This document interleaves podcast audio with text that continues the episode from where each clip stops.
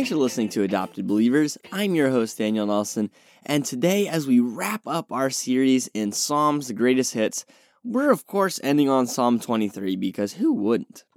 So, today's readings are coming from the CSB, the Christian Standard Bible, and I'd encourage you to open your Bible and follow along. So, the passage reads this way The Lord is my shepherd, I have what I need. He lets me lie down in green pastures. He leads me beside quiet waters. He renews my life. He leads me along the right paths for His name's sake. Even when I go through the darkest valley, I fear no danger, for you are with me. Your rod and your staff, they comfort me. You prepare a table before me in the presence of my enemies. You anoint my head with oil. My cup overflows. Only goodness and faithful love will pursue me all the days of my life, and I will dwell in the house of the Lord as long as I live. So, I mentioned that today is the last day of our study in Psalms, and that's because I told you I had a little bit of announcement, and I've decided that we're going to do a little bit of a shift with adopted believers. And so, as my life has changed, my life circumstances have changed, I have gotten a little bit more busy and it's harder for me to have the amount of time that's needed for the for what I'm doing right now.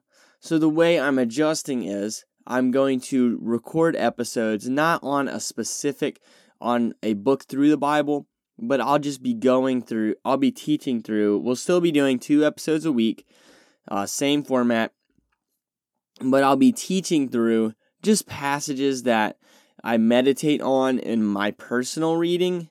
That way it's easier for me because I, instead of meditating on, you know, my Bible reading and then going and doing a separate thing for my podcast, I'm just going to do them both.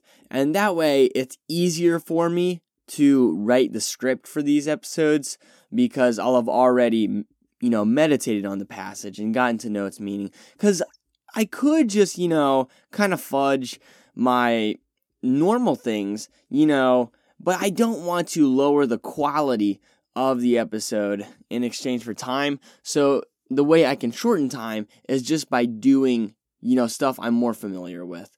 And so I hope that you appreciate the change.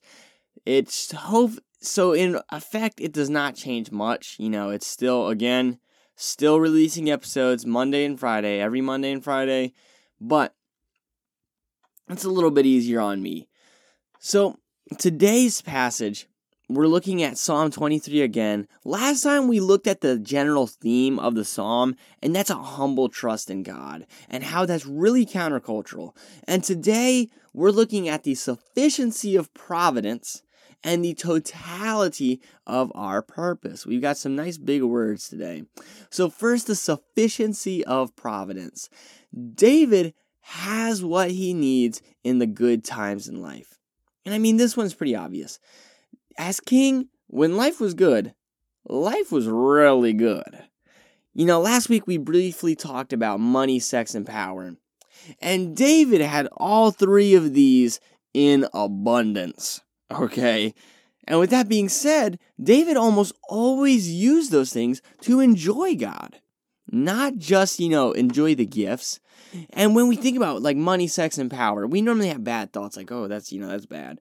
But those are things that God uses to help us enjoy Him and love Him and love others.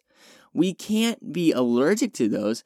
Rather, we need to use those Use those gifts to serve the giver.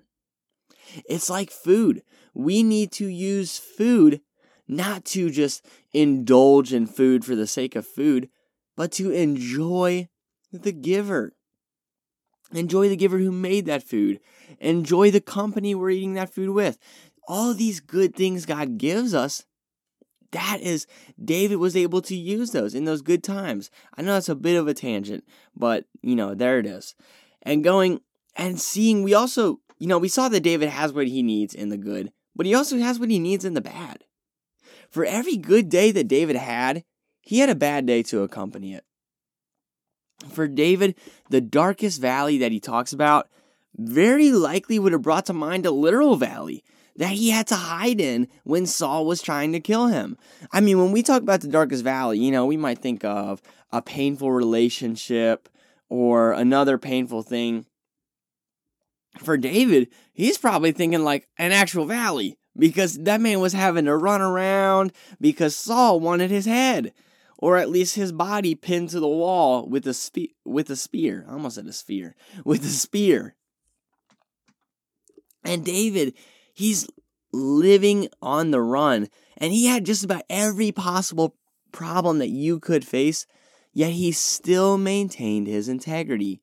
Even through all of the struggles that David goes through, he can still say that God is with him in the darkest valley. That's the kind of integrity we need as God's people. And David worships in both the good and the bad. David's able to have peace and joy in both because his hope is rooted in someone who's constant. This is a really, this is one of my favorite truths in the Bible the constancy or the faithfulness of God. This constant person is not his wife, it's not his children, it's not his best friend, because all of those are subject to change, or to have bad days, or to let him down. But the person that David clings to and finds his joy in, that's first and foremost Yahweh God. The first verse is just oozing with contentment. Yahweh is my shepherd. I have what I need. Preach this verse to yourself when you're tempted to look at porn. Yahweh is my shepherd. I have what I need. I don't need to have sexual satisfaction outside of a committed marital relationship. Preach this verse to yourself when you're tempted to lie on your timesheet.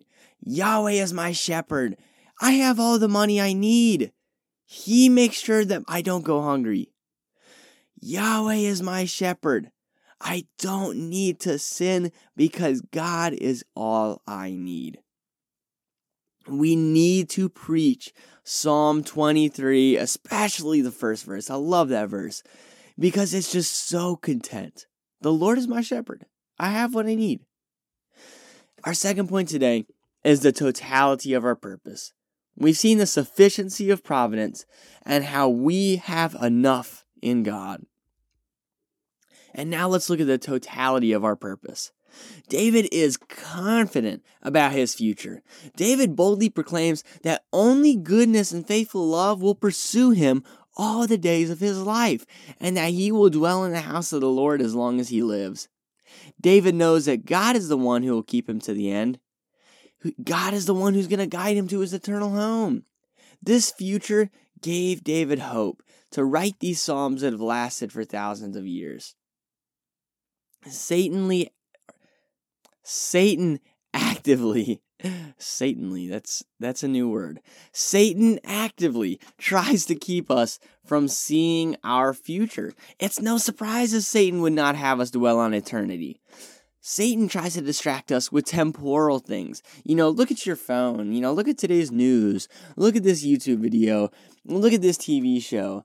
And, you know, none of those things are wrong in themselves. But we need to be a people who look to the heavens often.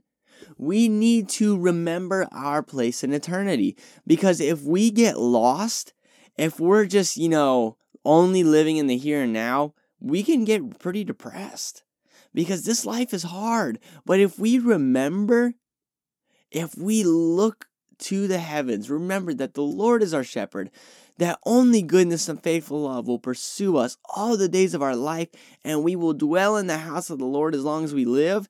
If we remember that, then we can have hope. And not only that, because of Christ, we will have resurrection.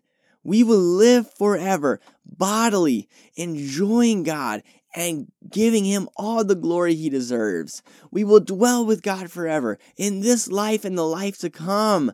Realize just how good your future is, Christian. Realize how good God is to you now and how good he will be forever. Thanks for listening to Adopted Believers. If you have not already, check us out on our website, adoptedbelievers.com. You can find articles, podcasts, all sorts of good stuff. You can also share us with your friends. That is a really important thing. It is we've seen some growth lately in listenership and that is literally just from you. So thank you. Keep up the good work.